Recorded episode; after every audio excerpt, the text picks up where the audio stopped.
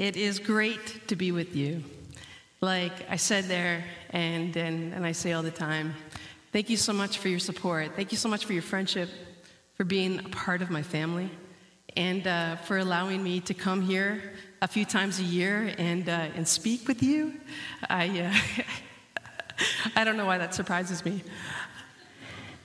Um, that was just a, a, little update about the things that we were able to accomplish um, this past year. But today I'm actually going to do a sermon. Yay! And, uh, and uh, because I want to um, just talk about a story that I love so much in Scripture, and I want to share that story with you. So, if you have a Bible with you, I want you to turn to John, and we're going to read from John 4. And I'm just going to go through this, you know, verse by verse. It's going to be a great exegetical sermon, but it's also going to be interesting. So, in John 4, starting in verse 1, now Jesus learned that the Pharisees had heard that he was gaining and baptizing more disciples than John, although in fact it was not Jesus who baptized, but his disciples. And so he left Judea and he went back once more to Galilee. Now he had to go through Samaria. Now he had to go through Samaria. Now we all know, we're going to stop right here. Because we all know that he did not have to go through Samaria. Jesus was a self respecting Jew, respected Jew, and Jews do not go through Samaria because, as we all know, we hate Samaritans. It all happened 720, 722 years prior when the Assyrian king took over Samaria. And after the takeover, he kicked out a lot of the Jews and he brought in a lot of foreigners. Well, then what happened over the 722 years is that these foreigners and these Jews started getting married. This was a no no. This was wrong. In fact, it was so wrong that when your son or your daughter married a Samaritan, you would have a funeral for that person that day. You are now considered dead to me. Now, in marrying these foreigners, they began to, uh, they began to develop their own theology. They believed in the first five books of the Bible Genesis, Exodus, Leviticus, Deuteronomy, Numbers. And uh, they began to believe, but they began to believe that these Bibles, when they talked about Abraham, Moses, Jacob, and Joseph, that these events took place on Mount Gerizim. Now, we all know that these events did not take place on Mount Gerizim, but in fact, these events took place on Mount Sinai. And so they started to change the scriptures, they started to change the stories, they started to change everything to suit them. And so as a result, the Jews hated the Samaritans. They hated the Samaritans so much so that to go from Judea to Galilee through Samaria would only take three days. But as I said before, not a self respecting Jew would ever go through, uh, through Samaria. In fact, instead, they would walk around Samaria through Jordan and follow the river. And this route would take them six days. This is how much they hated the Samaritans that they would rather walk three more days so as to not have to accidentally bump in to one of those people. So when John says that Jesus had to go through Samaria, uh uh-uh, uh, not true. What was he thinking? What is going on? Well, then we go to verse 5. So he came to a town in Samaria called Sychar near a plot of ground Jacob had given to his son Joseph. Jacob's well was there, and Jesus, tired as he was from the journey, sat down by the well. It was about noon. When a Samaritan woman came to draw water.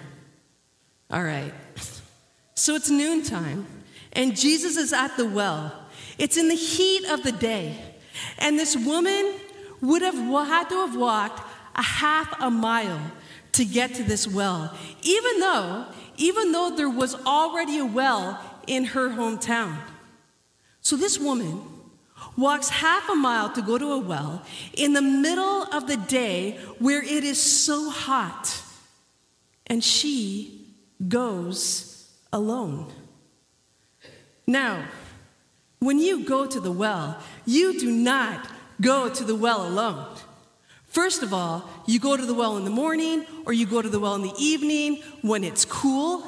But you don't go to the well alone. Instead, you go to the well with the other woman.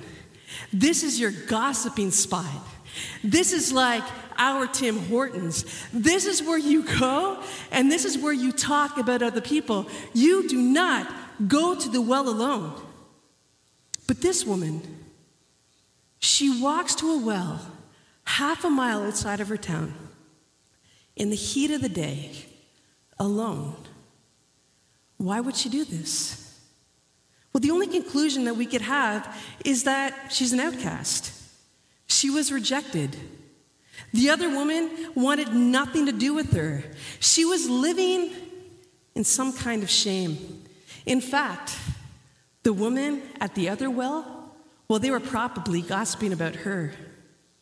Now, we don't know why she was an outcast, but we will. So Jesus meets this woman and he starts to have a conversation with her. Verse 7 When a Samaritan woman came to, the, to draw water, Jesus said to her, Will you give me a drink?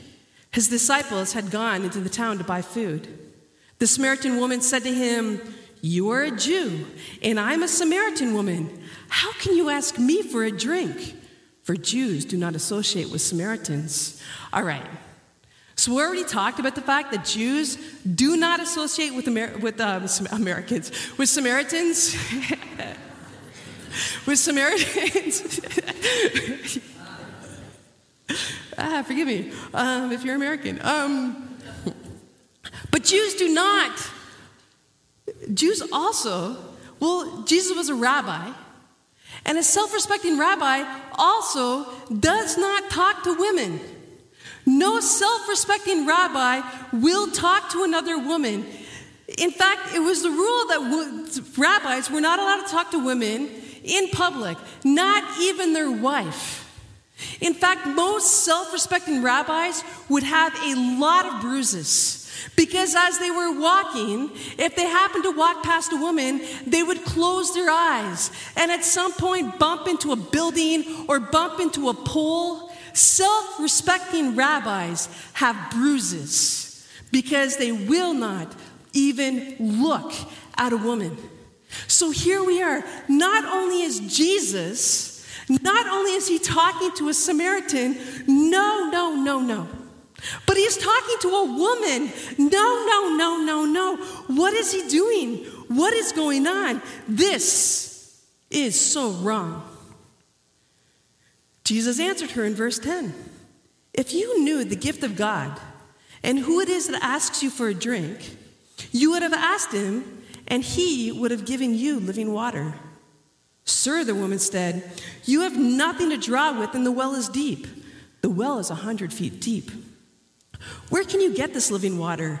Are you greater than our father Jacob, who gave us the well and drank from himself, as did also his sons and his livestock?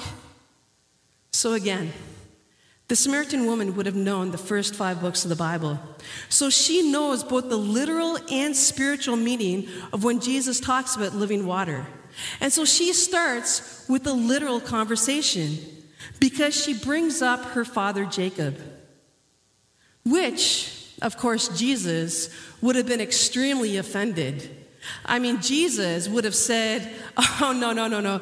Don't you be calling him your father, Jacob. He is not your father. But Jesus lets her say what she has to say because it's not the conversation that he wants to have with her.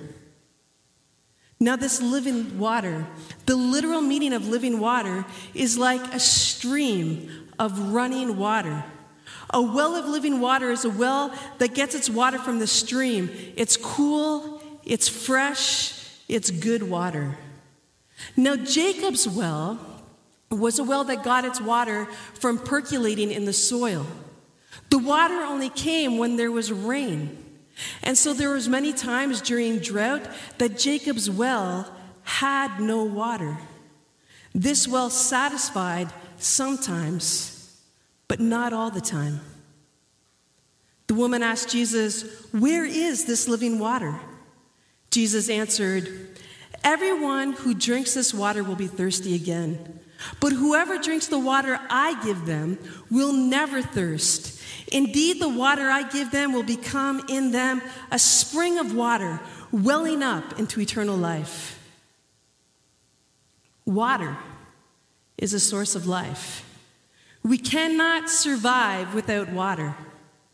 Now, growing up in Canada, I never understood what it meant to be without water because I never had that problem.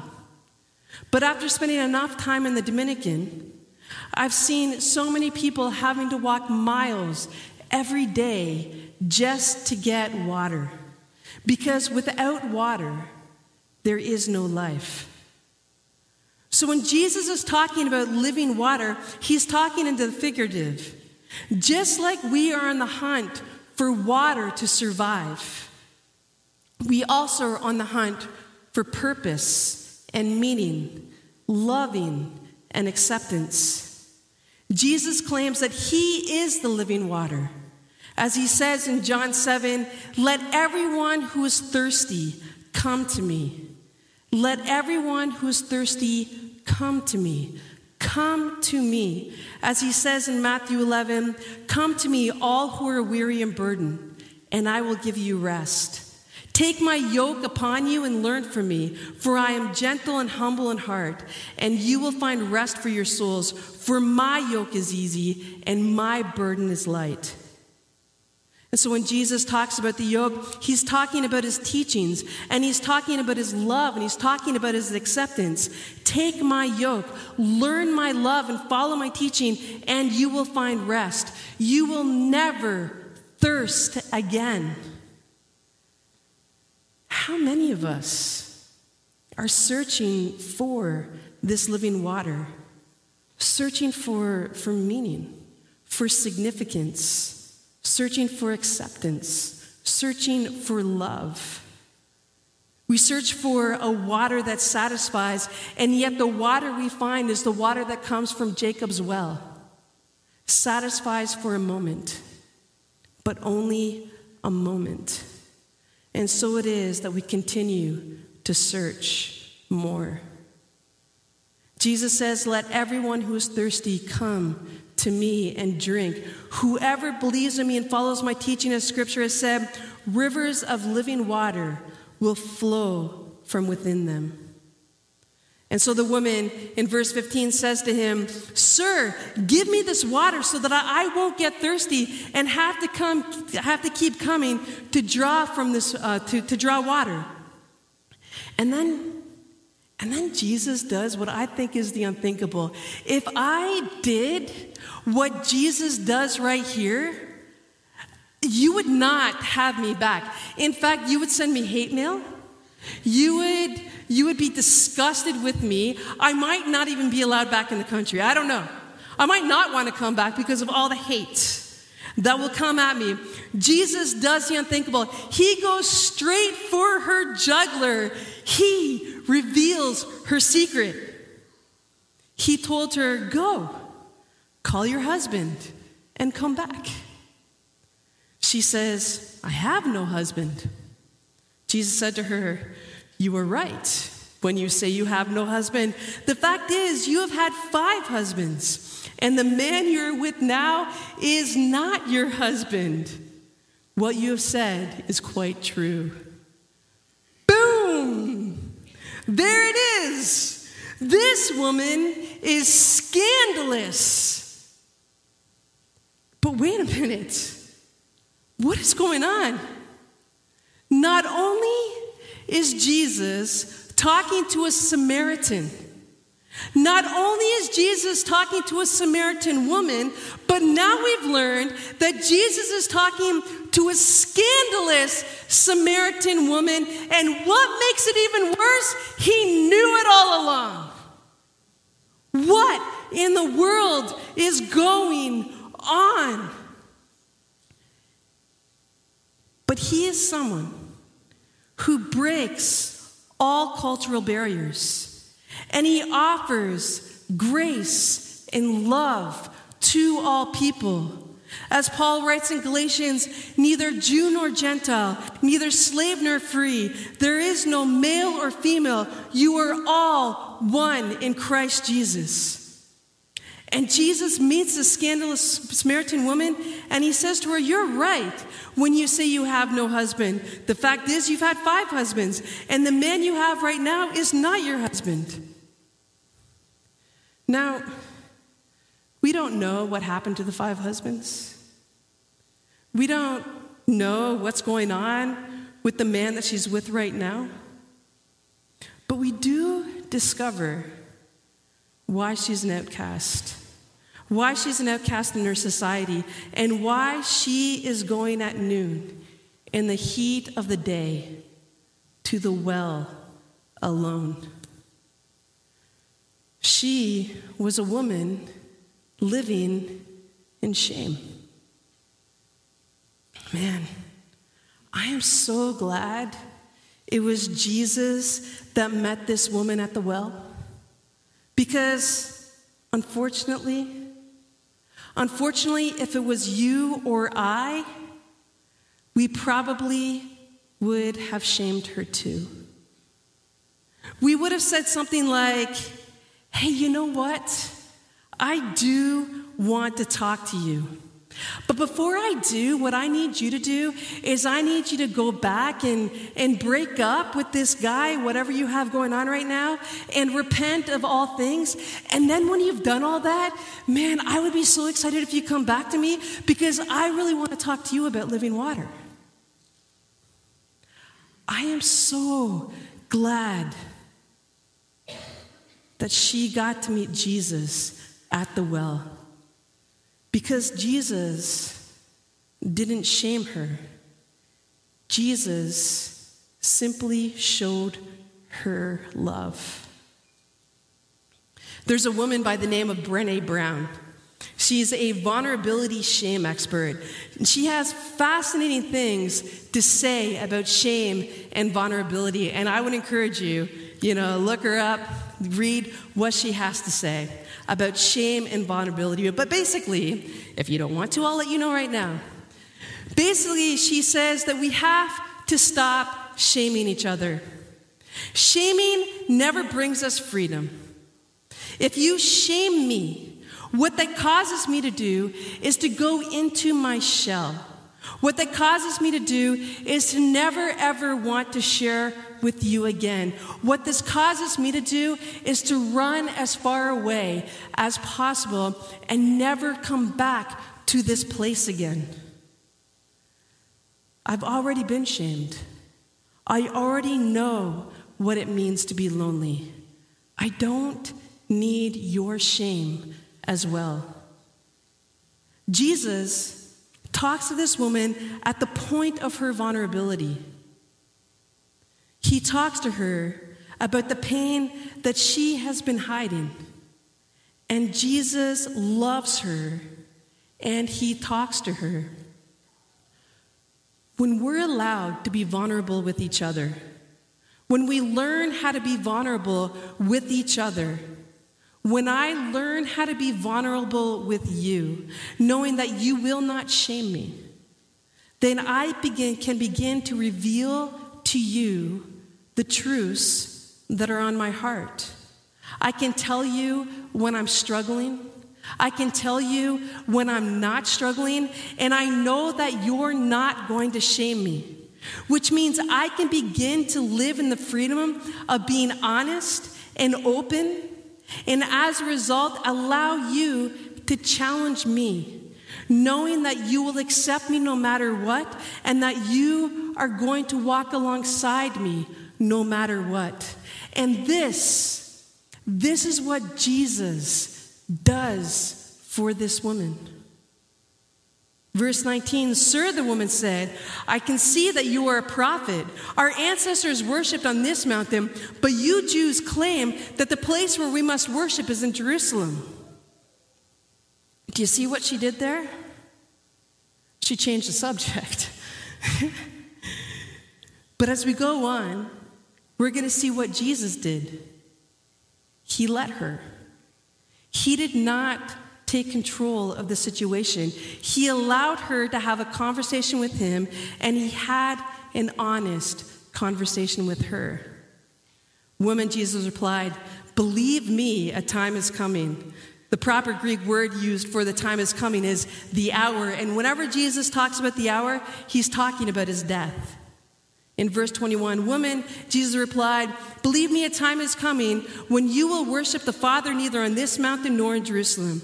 You Samaritans worship what you do not know. We worship what we do know, for salvation is from the Jews. Yet a time is coming, and now has come, when the true worshipers will worship the Father in the Spirit and in truth. For they are the kind of worshipers the Father seeks. God is Spirit, and his worshipers must worship in the Spirit and the truth. Jesus saying, a time is coming where, we where, where we worship is irrelevant. Because God is spirit and God is not confined to a place. He is not confined to a thing. God is with us. Everywhere we go, wherever we are, we can stop right there and worship Him. And her response is this. I mean, seriously, I can't believe that she's still even talking to him. But her response is this the woman said, I know that Messiah called Christ is coming, and when he comes, he will explain everything to us. I think at this point she's kind of like just like brushing him off, right? Like, yeah, yeah, yeah. I know that the Messiah is coming, and when he comes, he'll reveal everything to us. But then, but then what Jesus says next is astounding. Then Jesus declared, I the one who you are speaking to am He. Okay, so here's why this is the coolest thing ever. Jesus is talking to a Samaritan. No, no, no, no, no.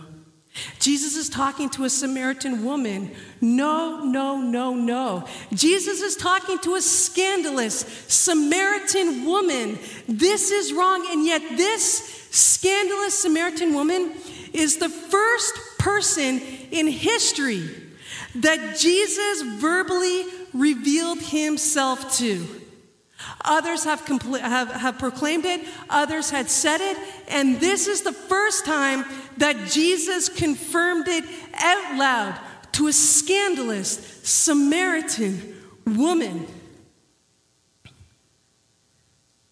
And then in verse 27, but then his disciples returned and were surprised to find him talking to a woman. But no one asked, What are you doing? Or why are you talking to her? Because, quite frankly, I think at this point, what's the point?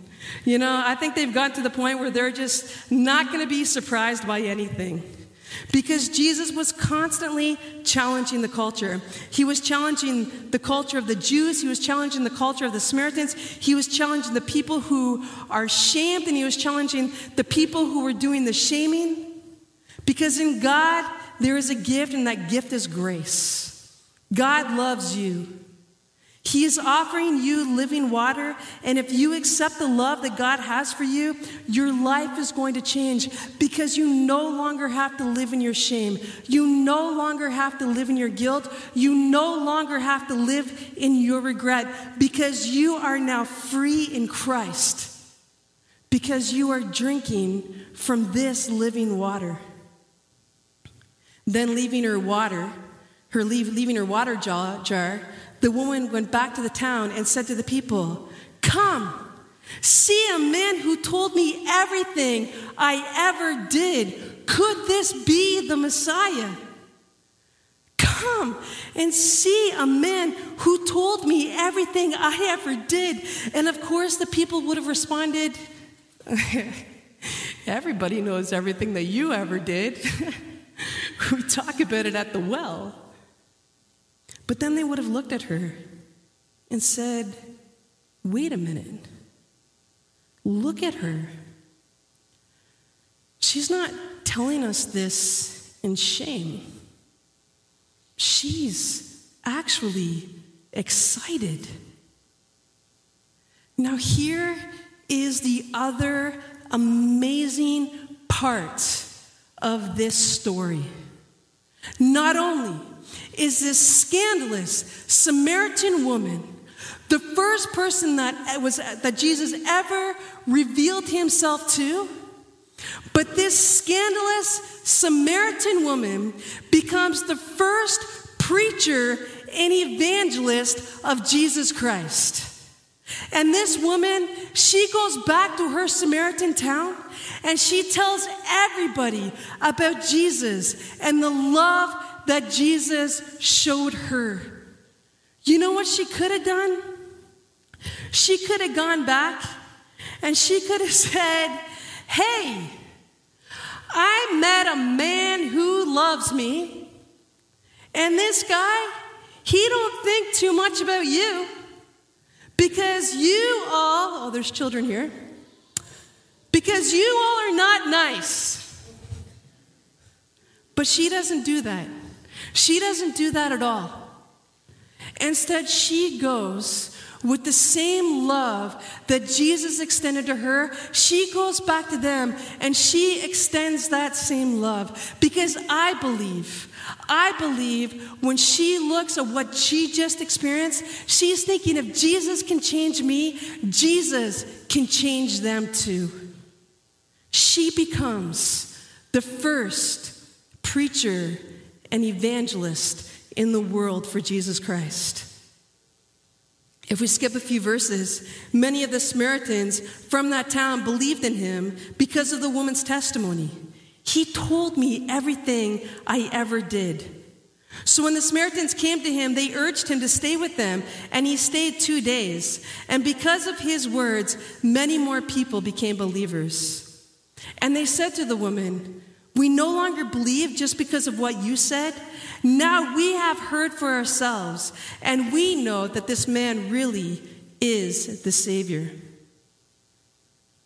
A scandalous Samaritan woman changed a town for the love of Jesus. You know, the Jews, they refused to walk through Samaria. They would rather walk another three days so as to not have to run into a Samaritan. They wanted to keep God to themselves. They believed that God loved them, but that God did not love the Samaritans. That the Samaritans did not matter to God. But Jesus shows us that everybody matters. If Jesus can love this scandalous woman, this scandalous Samaritan woman, then certainly he can love you and I. I mean, if she was here today, she would say it. She would say, It's true, it's true.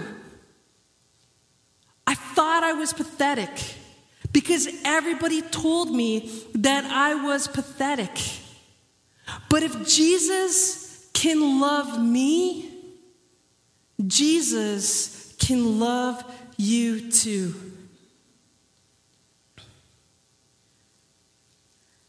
There are people here today that feel maybe a bit or a lot like this scandalous woman. That we're living in our shame we're living in our regrets. And we feel that if people truly know the truth about us, that we will be rejected and that we'll be made to walk to the well alone.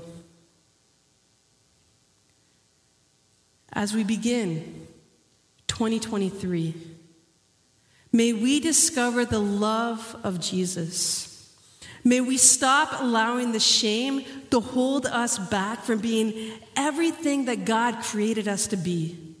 May we begin to believe that we matter, May you begin to believe that you matter.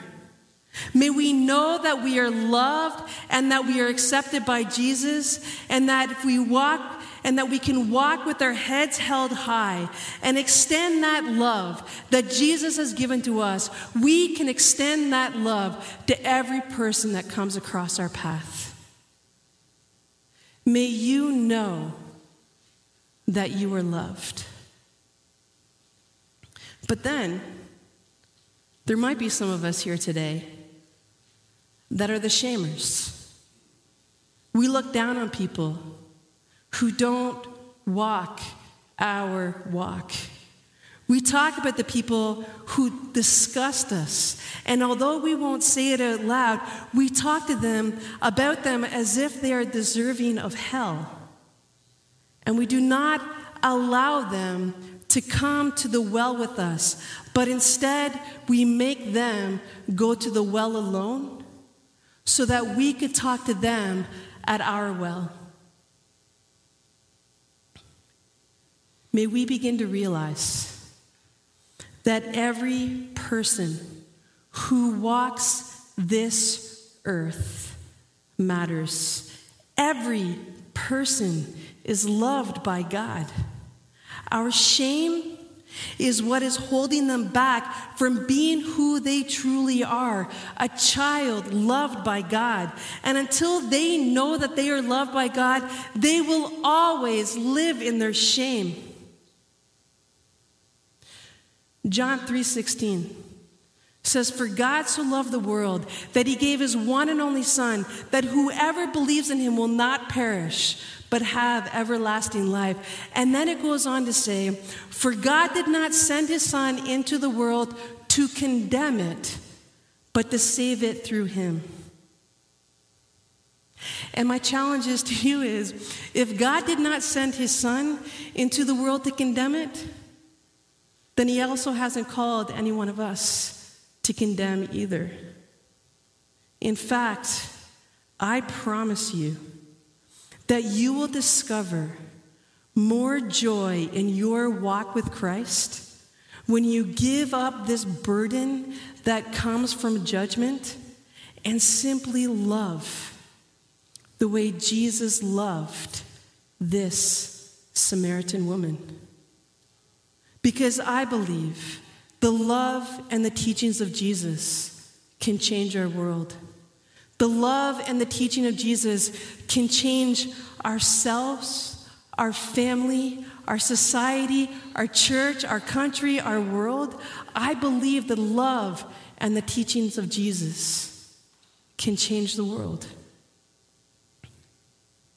Because everyone matters and that God gives us